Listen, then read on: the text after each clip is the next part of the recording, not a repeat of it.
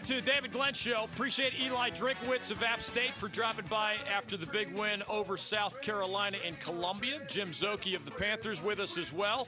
It was a disappointing defeat for sure, but no embarrassment in losing at Green Bay to Aaron Rodgers and the Packers. They are 8 and 2 under their first year head coach. Panthers have a chance to get back to their winning ways by hosting Atlanta on Sunday. What was the best thing you saw anywhere in the sports universe and what made it that? What was the worst thing you saw and what made it that? Worst of the Saints losing at home to 1 and 7 Atlanta. The Bengals, they fell to the Ravens. More so, they're 0 9, the only winless team in the NFL.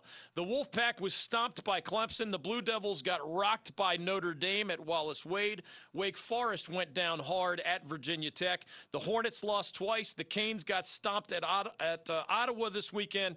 Don Cherry, noted bunch of jerks voice on hockey, also a worst of the weekend nominee. As we come to Kevin in Burlington, Colin in Raleigh, Brian in Apex, and you, and as we wish you all a happy Veterans Day with more stories about Jackie Robinson, Pat Tillman, Joe DiMaggio, Ted Williams, Rocky Marciano, and other legends of the American sports world who also served our country in the U.S. Armed Forces. We come to your questions, comments, and best and worst of the weekend votes. 1 800 849 2761.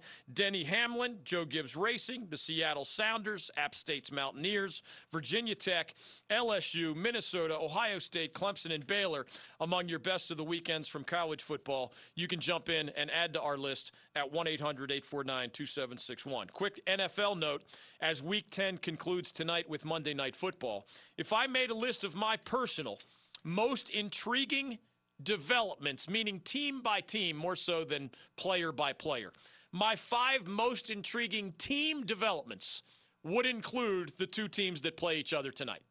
And what I mean is, if y'all had San Francisco as the last team unbeaten in the NFL, I need you on my side when I go to Vegas next month for uh, a bunch of buddies getting together because we're going to cash out at the betting window.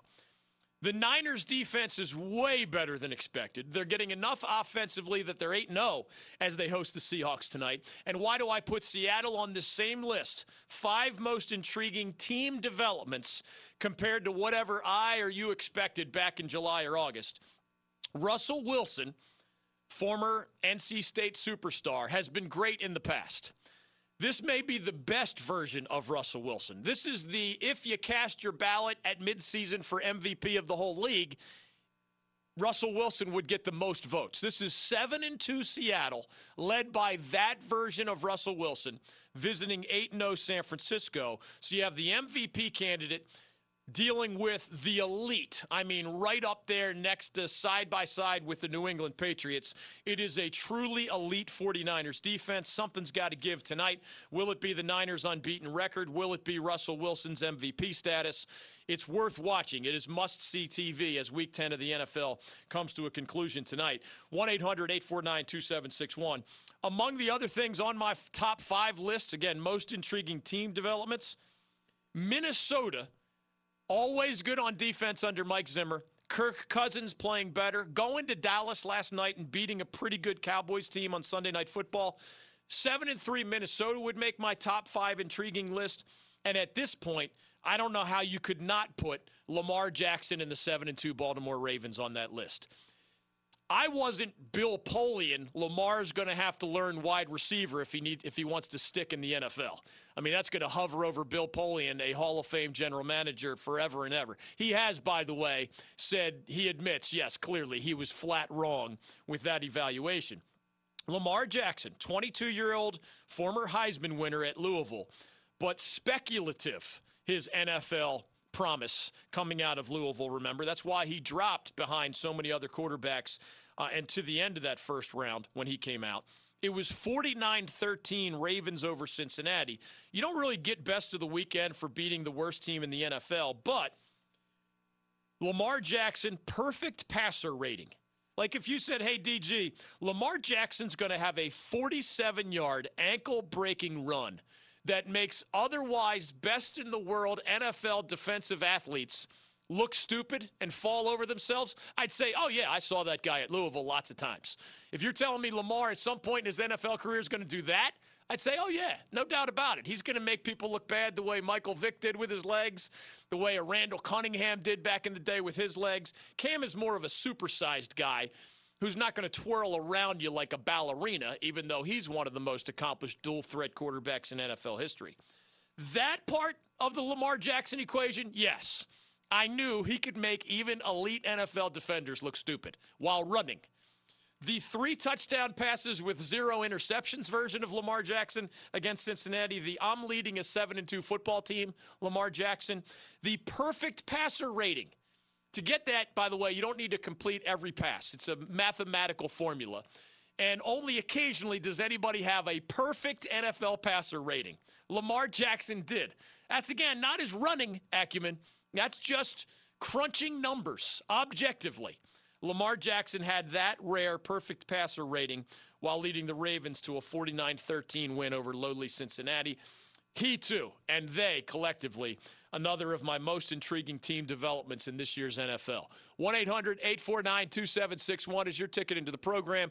Colin and Raleigh once in on one of the more intriguing NCAA developments of the weekend. As we're collecting your best and worst of the weekend votes, I mentioned earlier the Memphis Tigers have both a talented basketball team under first year head coach Penny Hardaway and a legal showdown with the NCAA over the eligibility status of their star player and future high NBA lottery pick, James Wiseman. He might even be a candidate for number one overall. When Jay Bilas joined us and told us which freshman to look for in college basketball, he was like, hey, that UNC point guard Cole Anthony is special, and that Memphis big guy James Wiseman is special. So who knows where they end up in NBA status, and who knows how their freshman seasons continue to go.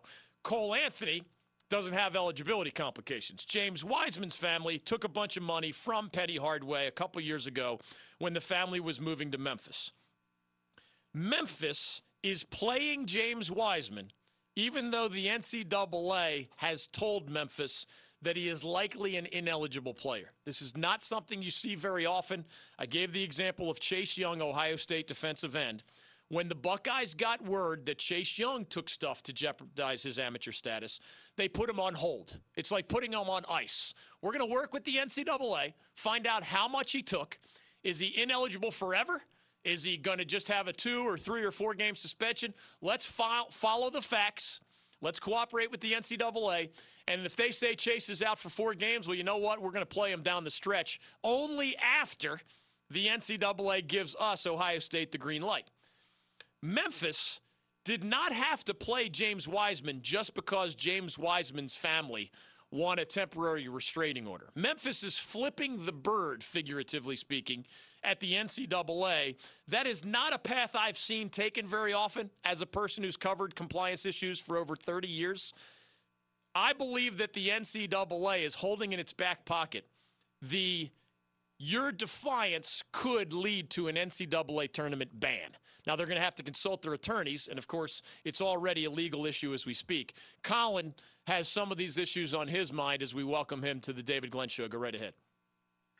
Hey, David. Nice, uh, good job today. Thank you. Happy Veterans Day. Um, I was questioning because Wiseman took money from a then high school coach who was helping his family move to go play at Memphis East. Yes. But yet, the NCAA, under the current constitution, is allowing universities such as Oklahoma State to hire family members of top recruits like Cade Cunningham, his brother, so they could sign him on staff as a recruit. That, I don't see how they're yeah. justifying the two. We get having two separate situations. Yeah, here's the bo- here's the, here's the bottom line. If you looked at, I'll save you the trouble of doing this because it makes my head hurt just thinking about it. But if you looked at every NCAA lawsuit and legal case ever filed, repeatedly courts have said that it is legal for the NCAA to have amateurism as part of its model. It is legal over and over and over. Now, you might have to argue over the details, but it is legal for the NCAA to say, your family can't take money from boosters or that player's uh, eligibility is jeopardized. So the NCAA has a, a slew of legal cases defending that point of view. If you tried to prevent, you know, back in the day, Danny Manning, now the Wake Forest basketball coach, signed with Kansas, and lo and behold, his truck driver dad got a job on the Kansas Jayhawks coaching staff. Hmm, I wonder if those two things were tied together. The NCAA does not have the legal right to tell an adult that he or she can't make a living. So if the NCAA tried to adopt that rule, wait a minute, we all know what's going on here. You just want to sign the kid. So you're going to give the dad, who maybe was an AAU coach or something, you're just giving the dad a job to entice the kid to sign with you. If the NCAA tried to prevent that dad from taking that job, the NCAA would get sued and would lose, and they know it. It's not like they they might not have an instinct. Of course they have an instinct. They don't like how that looks and smells. They want kids to choose places over, you know, whatever. They like the coach. They want to play ball there. They want to be on TV there. Maybe they like the academics there. We all know the list of things that don't upset anybody. They don't want it to be, well, dad just got hired there. And it's kind of buying a recruit, but it's kind of not because technically he is performing a service and he is, you know, employed by the university. The NCAA probably has an instinct to adopt a rule that would prevent that, but their lawyers are saying, dude, you're going to get sued, you're going to lose, and it's going to cost you a lot of money. When they have these rules protecting amateurism, the law is on their side. And it might sound strange to you. I get it. This is why we have to pay attorneys $1,000 an hour for legal advice. That is the differentiation point between why you can't stop the adults from taking those coaching jobs, assistant or otherwise, but why you are allowed to pre- prevent the young person or his family from taking money from boosters, or in this case, the guy who wasn't his college coach at the time the family took the money. Penny Hardaway was the guy who did coach him in high school. Now, Penny Hardaway is the Memphis Tigers head basketball coach and is the same guy who gave the money $10,000 plus a couple years ago as they relocated to Memphis. The NCAA is going to see that as a crystal clear violation of James Wiseman's status. And for those who wonder, does it matter that the family took the money instead of James Wiseman taking the money? No. It's it's the family or the person taking money based on his prominence as an athlete from somebody who remember even before he got the Memphis job was already considered a Memphis booster. After his time in professional basketball, Penny Hardaway donated a lot of money to Memphis. That makes you by definition a booster. There's a lot of definitions of booster. That's a pretty crystal clear one. You wore the Memphis uniform and you've donated seven figures worth of money there. Now you're the coach of James Wiseman at Memphis on top of it. That has like bells going off in NCAA headquarters. And anybody who thinks they're not going to draw a line in the sand here, at least until some lawyer or judge somewhere tells them they can't, doesn't understand how the NCAA works. If this were permissible, Penny Hardaway funding the athlete's move to Memphis and then signing him a couple of years later to play for his college. Uh, that that is against so many NCAA mores and concepts and the amateur status and the amateurism principles that it's no surprise that the NCAA put out a statement saying, "Hey Memphis," I'm paraphrasing, of course Memphis, if you keep playing this guy, knowing that we've told you that his eligibility status is in major question, he's probably unel- ineligible. Again, they declared him eligible months ago.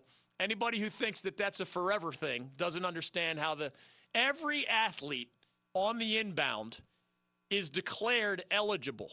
But if ever evidence comes up that you were not an amateur later, it's it's like if you got a driver's license here in the state of North Carolina, do you think that you have that driver's license in all of perpetuity, no matter how you handle it? No. Oh, but you gave me a driver's license. You can't take you can't take that away. Well, you've been busted for going 120 miles an hour in a school zone four times now. Yeah, we can take it away. Similarly, you can get the certification from the NCAA. Okay, this guy is approved as a college athlete We've done preliminary investigation. We don't see anything that makes him ineligible. The idea that that is, you know, perpetual and for all of time and, you know, like like we what, pricked fingers and drew X's in blood? No, it doesn't work that way. You can get the initial eligibility clearance and then later the NCAA finds out this money from Penny Hardaway to the family of James Wiseman. Yeah, it's revoked.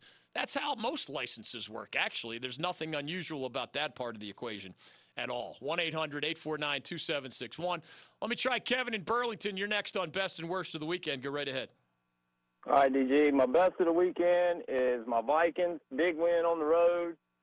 No, no Um, doubt. Finally beat a big team at prime time. So, but they sure did almost give me a heart attack. I tell you. I'll tell you what, if, Uh-uh. if I picked five or six teams with the best chance of making a long run, I really believe your Vikings are on my list of half dozen. I, that defense plus Dalvin Cook and, you know, the often but not always version of Kirk Cousins, man, I think you can ride that wave a long way. Well, let's hope so. Yeah. I've been with them since '77. So, you, as a sports fan, you know, I mean, it's you, you try to get your hopes up, but then again, you want to keep keep it down. But my worst has got to be Rivera. Like, okay. What is the two-point conversion? like, I think the announcer said the analytics supports it. They do. Well, I don't know what analytics they're looking at. I mean, It's a headache to read the article. I actually read the 538.com article on it. I- don't even know how to summarize it briefly, but basically, if you if you're down 8, you scored the touchdown. You're within 8 points of the Packers. If you go for 2 and you miss, you still have a chance of another touchdown going for 2 and tying it. If you go for 2 and you make it, they they they calculate how much you're putting at risk. It's kind of like a chess match. What are you putting at risk in terms of a percentage chance of winning versus what you're getting if you convert in terms of a percentage chance of winning? Ron Rivera doesn't sound convinced, to be honest. Uh, that was a, that was an analytics decision. I am 100% certain, as I said earlier in the show, that the Panthers' new owner, David Tepper, was concerned about a handful of things in the Panthers culture. Now, it didn't help that Jerry Richardson had to leave in part because of racism and sexism and other ugly allegations. But in terms of football, David Tepper was most concerned about what he saw as an underutilization, good SAT word, of analytics and metrics and such.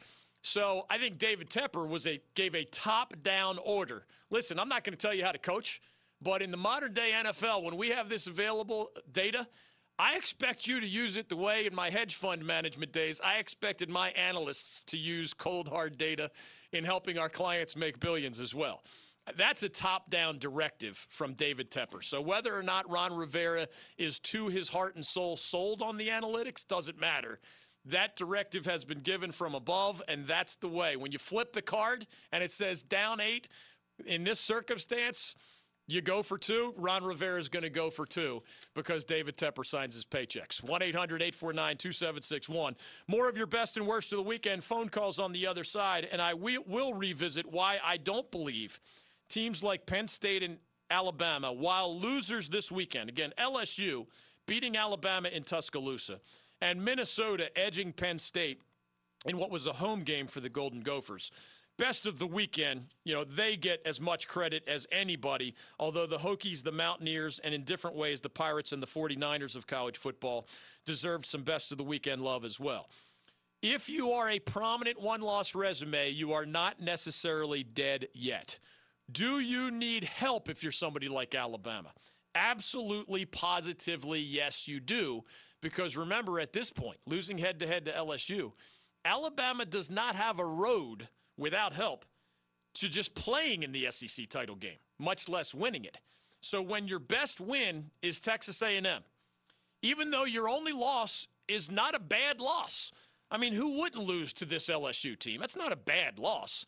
At some point you need multiple quality wins. And as we speak, Texas A&M is kind of a nice win for Alabama. They do play Auburn later, but if they beat the Tigers to end the regular season, that's their best win. And if you start splicing up one-loss resumes, if Alabama beats Auburn, their best win would be over those Auburn Tigers. Their second best win would be over a Texas A&M team that might finish with some, you know, middling record like a an 8 and 4 or something like that. And then what's the Tide's third best win?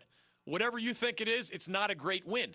And against some other one-loss resumes, it may pale in comparison to Tide's resume.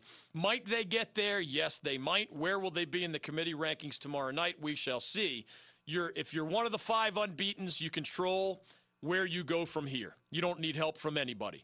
Almost all of the one loss resumes at this point need some help. More on that story with more of your calls. 1 800 849 2761. Next on The David Glenn Show. I believe it is the NBA's turn in the line dance. And I don't think they can dance.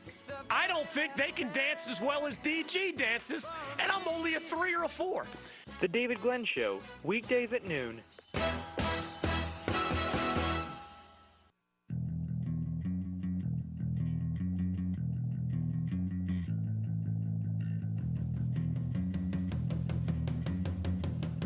Welcome back to the David Glenn Show.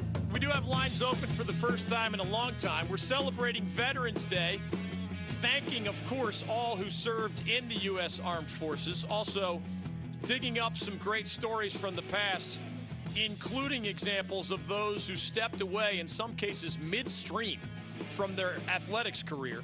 Rocky Bleier, Joe DiMaggio, Ted Williams in baseball, Jackie Robinson, famous for other reasons in the baseball context and a multi sport superstar, served our country as well.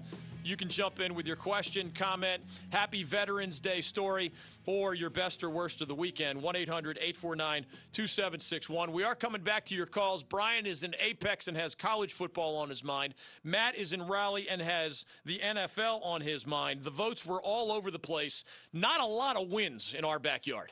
Panthers lose at Green Bay. Hurricane, Hurricanes lose at Ottawa. We'll see you at PNC tonight for the rematch against the Senators. The Hornets lost twice this weekend. In college football, Duke got smashed by Notre Dame at Wallace Wade.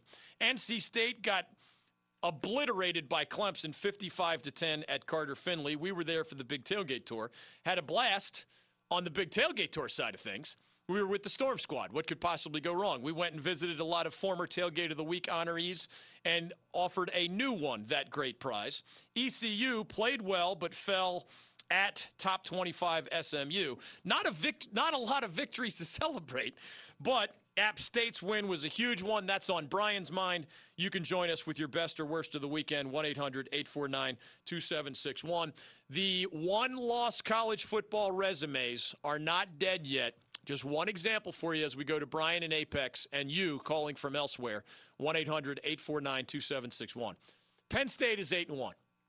I'm sure, having grown up not too far, far from Happy Valley in Pennsylvania, where Penn State calls home, it's a downtime. It's a dark time. They went to Minnesota, battle of unbeaten's, and it was the Golden Gophers getting the 31 to 26 win. You need a little creativity, especially in the darkness of defeat, to think along these lines.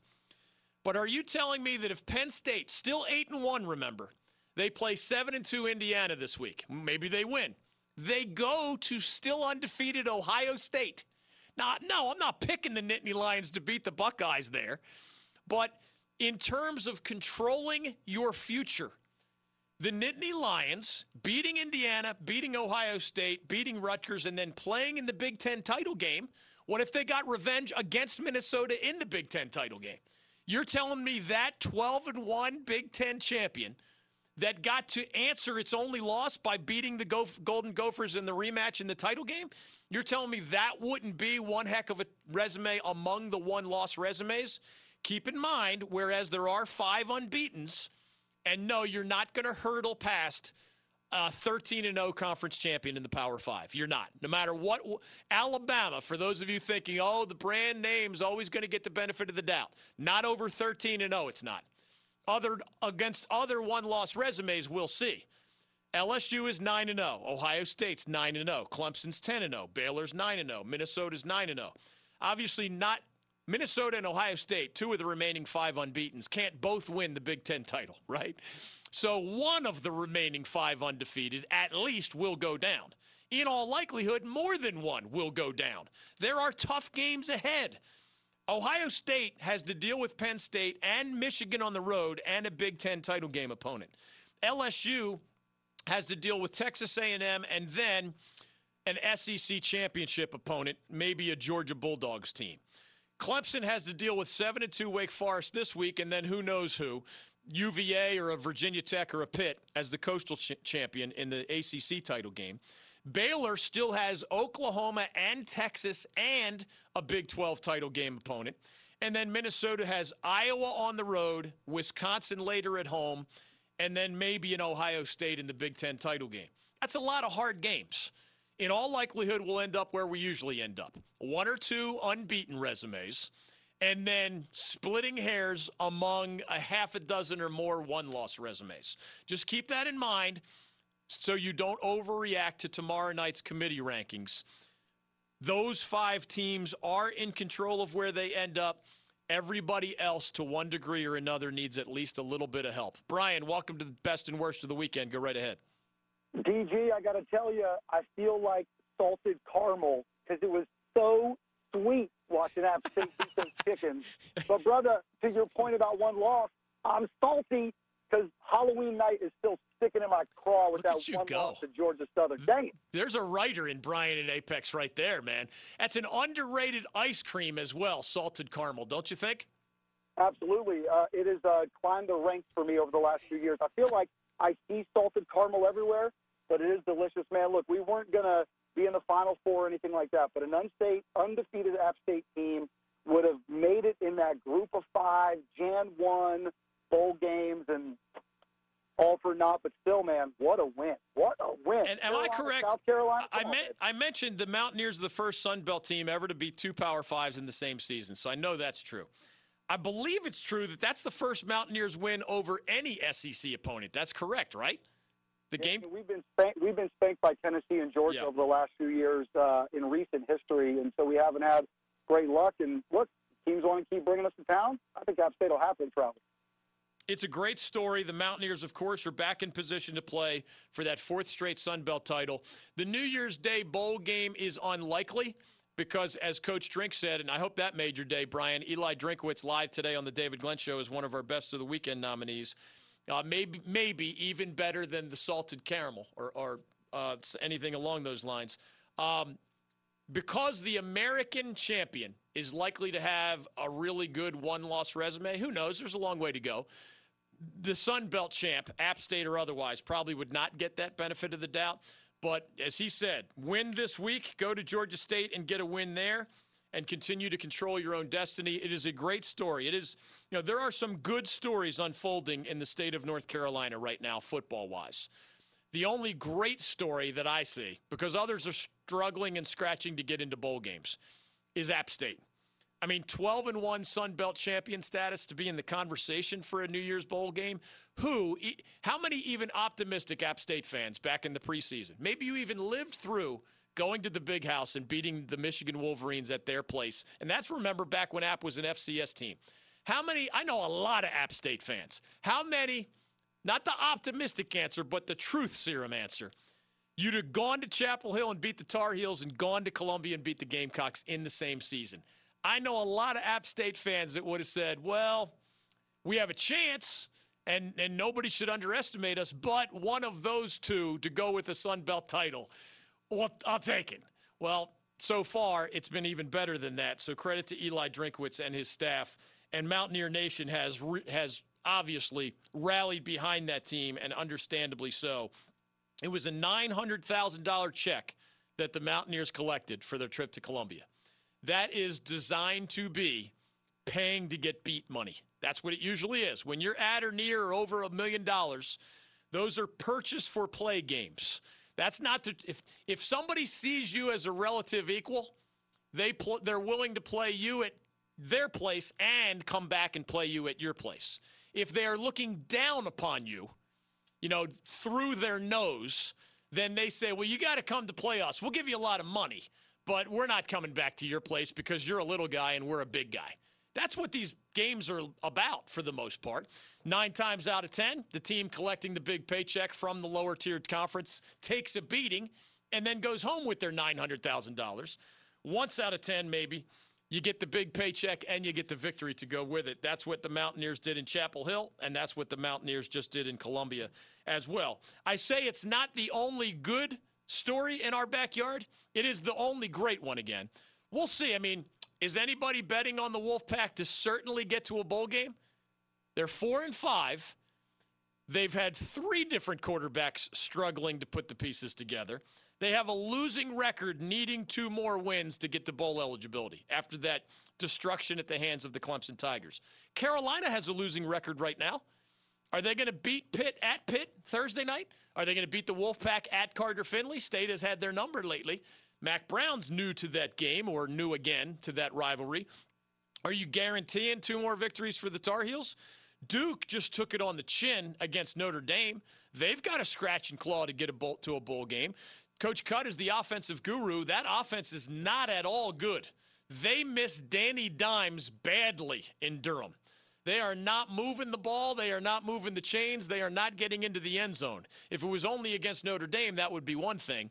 It has been a season long theme for the Duke offense. So all three triangle schools scratching and clawing to get into a bowl. We'll see if they make it. We'll see if they fall short. App is a great story. Wake is still a good story to me. Deacs are seven and two as they head to Clemson, but they let what would have been a big victory swirl down the drain in Blacksburg. Credit to Justin Fuente and Bud Foster as Dave Clawson's Deacs fall to seven and two, and of course they'll be heavy underdogs at Death Valley, so they might slide to seven and three, and they're out of the top 25 after spending much of the season there, given their seven and one start. The final was 36 to 17, Virginia Tech over Wake.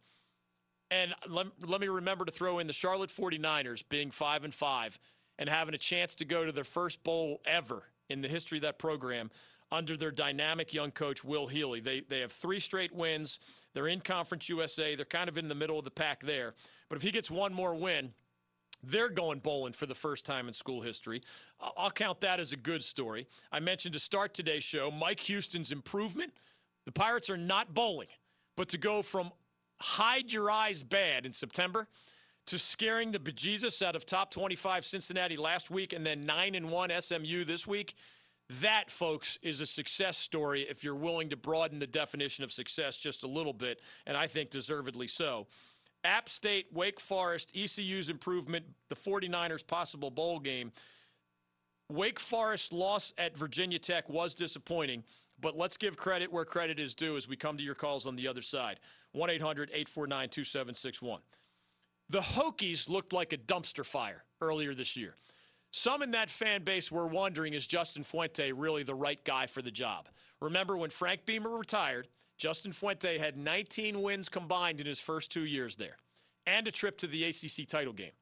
To go from those two successful years to what happened last year and this year, remember they needed to reschedule a game just to squeak into a bowl and keep that long bowl streak going. That's not what Hokies fans are used to. And then the slow start this year, the Hokies, after starting two and two, are six and three, and believe it or not, still in contention for the Coastal Division title. They have won four out of five. The only loss in that stretch was a one point defeat at Notre Dame, which is a nationally ranked team. Look what Notre Dame just did to Duke. The Hokies came that close to beating them in South Bend. So, for your last five, Justin Fuente has come through the firestorm and the fan frenzy and has them six and three and in contention in the Coastal. And I don't know if you saw this, but they honored the legendary defensive coordinator, Bud Foster, this weekend. And how appropriate. Jamie Newman and the Wake Forest offense come to town as one of the most prolific in the whole country. Nobody had slowed a healthy Jamie, Newton, Jamie uh, Newman so far this year. Bud Foster's defense shut down Jamie New- Newman and that prolific Wake Forest offense. The Deacs were seven and one on on their way to Blacksburg. Bud Foster, on the day he's being honored as a 33 year assistant coach, stepping into retirement at the end of this current season. Justin Fuente has righted the ship. Bud Foster got another signature victory, taking out a prolific offense like Wake Forest's. And by the way, former Greensboro Dudley quarterback Hendon Hooker got the win against the Demon Deacons. So there's a guy who was a star in the triad at the high school level, kind of coming back to haunt the Demon Deacons. It's been several quarterbacks this year at Virginia Tech. Hendon Hooker gets the win over Wake as the Hokies improve to 6 and 3. 1-800-849-2761. Tony and Sanford once in on the other side, Matt and Raleigh once in on the other side. We have more of the best and worst of our sports weekend. You can be next as we look forward. Week 10 of the NFL concludes tonight with a great matchup. 7 and 2 Seattle visiting 8 and 0 San Francisco. More looking back at the weekend that was, and more looking forward at that matchup and more next on The David Glenn Show. I would never be so competitive, so childish, that I would actually keep track of my record as a coach in youth soccer. I mean, that would be ridiculous. So when I think about my 78 wins, two losses, and four ties, not that I was keeping track or anything. Stay with us on The David Glenn Show.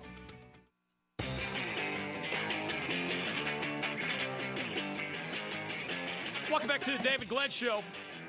1 800 849 2761. It is our last call for phone calls as we wish everybody a happy Veterans Day, as we pick over the weekend that was, as we look forward to tonight's matchup between the 7 and 2 Seahawks and the still undefeated 8 and 0 San Francisco 49ers. To me, it's a better matchup than anything we saw on Sunday better matchup than almost anything we saw on Saturday. Although LSU and Alabama did in the end go down to the wire, Tigers controlled that game in Tuscaloosa for the most part before winning 46 to 41. Minnesota and Penn State 31 to 26. Gophers over Nittany Lions, another best of the weekend victory and quality matchup as well. Tony is in Sanford and we met him on the Big Tailgate Tour. Shout out to Rob Black, this week's winner on the Big Tailgate Tour for Tailgate of the Week honors. And Darren, you missed the Storm Squad, man. They said to say hello to you. You were on assignment, so you missed. You had a rare miss on the Big Tailgate Tour. It was uh, Aaliyah. You know uh, Leah from the Storm Squad. Yeah, she's been with us a handful of times at NC State, I feel like. And then a, a newcomer to the tailgate tour, it was KP hanging out with us as we ran around the parking lots and found really cool people to give away prizes to. Tony, we met in person, maybe by the tire toss itself. Welcome to the David Glenn Show. Go right ahead. Hey, DG, my best of the weekend was getting to meet you, sir. Hey, thanks, man. I think I recognize your voice. You served our country in the United States military, right? Yes, sir. 24 years in the Air Force, David. Well, thank you for that, especially on Veterans Day, but also every day. What did you think of that Tigers victory? I could still see the orange that you were wearing as you came up to our tire toss. Oh, I'm, I'm pretty proud of my Tigers. I just hope we continue to do so. Hey, I've got an interview with Dabo Swinney Coming up, I'm a contributor to The Athletic Carolina and TheAthletic.com, along with ACCSports.com. So folks can find an audio version of our most recent visit with Dabo at the ACCSports.com website. I have a new one-on-one with Dabo posting at The Athletic Carolina this week as well. And I'm telling you, man, you get him talking about his mom's role in his life uh, or other personal things. A lot of coaches clam up he's like thrilled to get into the details. There's something really fun about that guy. Although I know Wolfpack fans, some of them are upset because they thought he ran up the score in what was that a linebacker kicking an extra point attempt uh, late in that 55 to 10 victory? I believe it was. And, uh, I met Dabo for real uh, in person, David, and he's more he's more genuine in person than he is, you know, in the in the interviews he does with you and on TV. He wanted to know about. He was more interested in myself than he was than I was in him. And by the way, Tony, can you quickly tell that story? Now, think again. Tony in Sanford represented our country. Uh, he showed me some photos on Saturday afternoon. He was looking great in his Air Force attire. And Tony, you wore you you. I think you said you had trouble squeezing into your old Air Force duds as you were in Dabo Swinney's office, right? That's correct. Um, when Dabo got hired, I honestly uh, spent so much time out out of the country I was a little upset that he got rid of Coach Bowden. I didn't know who the hell Dabo was. So when he beat the Gamecocks for his first time, I rushed outside, you know, at Camp Lindsay, Afghanistan, and I run a flag up the flagpole.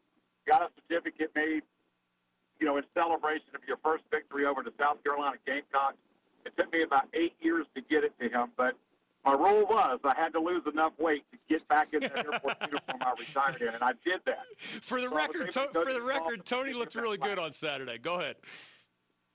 but I was able to give him the flag, and uh, and and hopefully he has it hanging somewhere in that great office. Is. That is really cool, man. And I know some Wolfpack fans and others don't want to hear it right now. There was the quick, frosty handshake with Dave Doeren at the end of the game. There was the 55 points. There was the linebacker kicking the extra point. What was it? An offensive lineman got a rushing attempt and scored a touchdown. I don't even think, by the way, Dave Doeren minds the offensive lineman thing. Uh, and I'm not even sure Dave Doeren cares about a quick handshake either. Um, you could argue over the rest of the details, but I'll, I'll, just say this to add to Tony's story. And it was great to meet you, man. Thanks for calling, and it was uh, fun to meet you in person. Tony was a really fun guy, uh, and thanks again for his service, in his case, in the United States Air Force, like my dad. Those who know Dabo best vouch for his genuine nature. And there's I don't know. There's something about there's an American subculture that likes to tear down people who get too rich and famous. And I'm not against it, by the way, if your criticisms are valid. You know, follow the truth wherever it leads, good and bad. That's my philosophy. I think people are making false assumptions about Dabo, and some are claiming, you know, the all shucks, golly gee, Willikers thing is all a fake thing. Like, just listen, look at his interviews, listen to his interviews and trust people who know him personally or professionally better than you do because virtually everyone who fits that description in my experience and I know a lot of people after 30 plus years vouches for his authenticity and his genuineness even as I think, you know, more people are coming out of the woodwork to take cheap shots at Dabo than ever before. Doesn't mean you're going to like everything he says or does. I mean, that's a different story. I'm still seeking the first person that I like everything that he or she does or says. That person doesn't exist for me. I'm not one of you cult people that, uh, you know, if your person wins, he or she can do no wrong. I think that's a mental illness. Uh, so I look at the world a little bit differently, but even I, as a critical thinker, see overwhelmingly great, genuine things about Dabo Swinney. somebody I knew before the rest of the world knew him. He was a no name wide receivers coach at Clemson under Tommy Bowden and he's basically the same guy that I knew then more than a decade ago that he is now as a two time national champion. Final thoughts and TV picks as we come down the stretch next. Christian Laettner, thanks for joining us. It's been less than a week since the I Hate Christian Laettner 30 for 30. The final product of the movie was absolutely awesome. I love every second of it. Maybe I'm not seeing the same thing everyone else is seeing, but I thought the movie was awesome and I loved it. Keep it here on The David Glenn Show. We are coming down the stretch on today's program. And down the stretch they come. Special thanks to Jim Szoke of the Carolina Panthers, Eli Drinkwitz from App State for dropping by today. TV picks include Senators at the Hurricanes. Darren and I and intern Will will all see you at PNC Arena tonight. Other TV picks Elon gets a shot at Georgia Tech in college basketball. Seahawks 49ers, of course, a fantastic Monday night football matchup. NBA TV has a good doubleheader, including Raptors Clippers. Enjoy those games. We hope to see you tomorrow, right here on The David Glenn Show.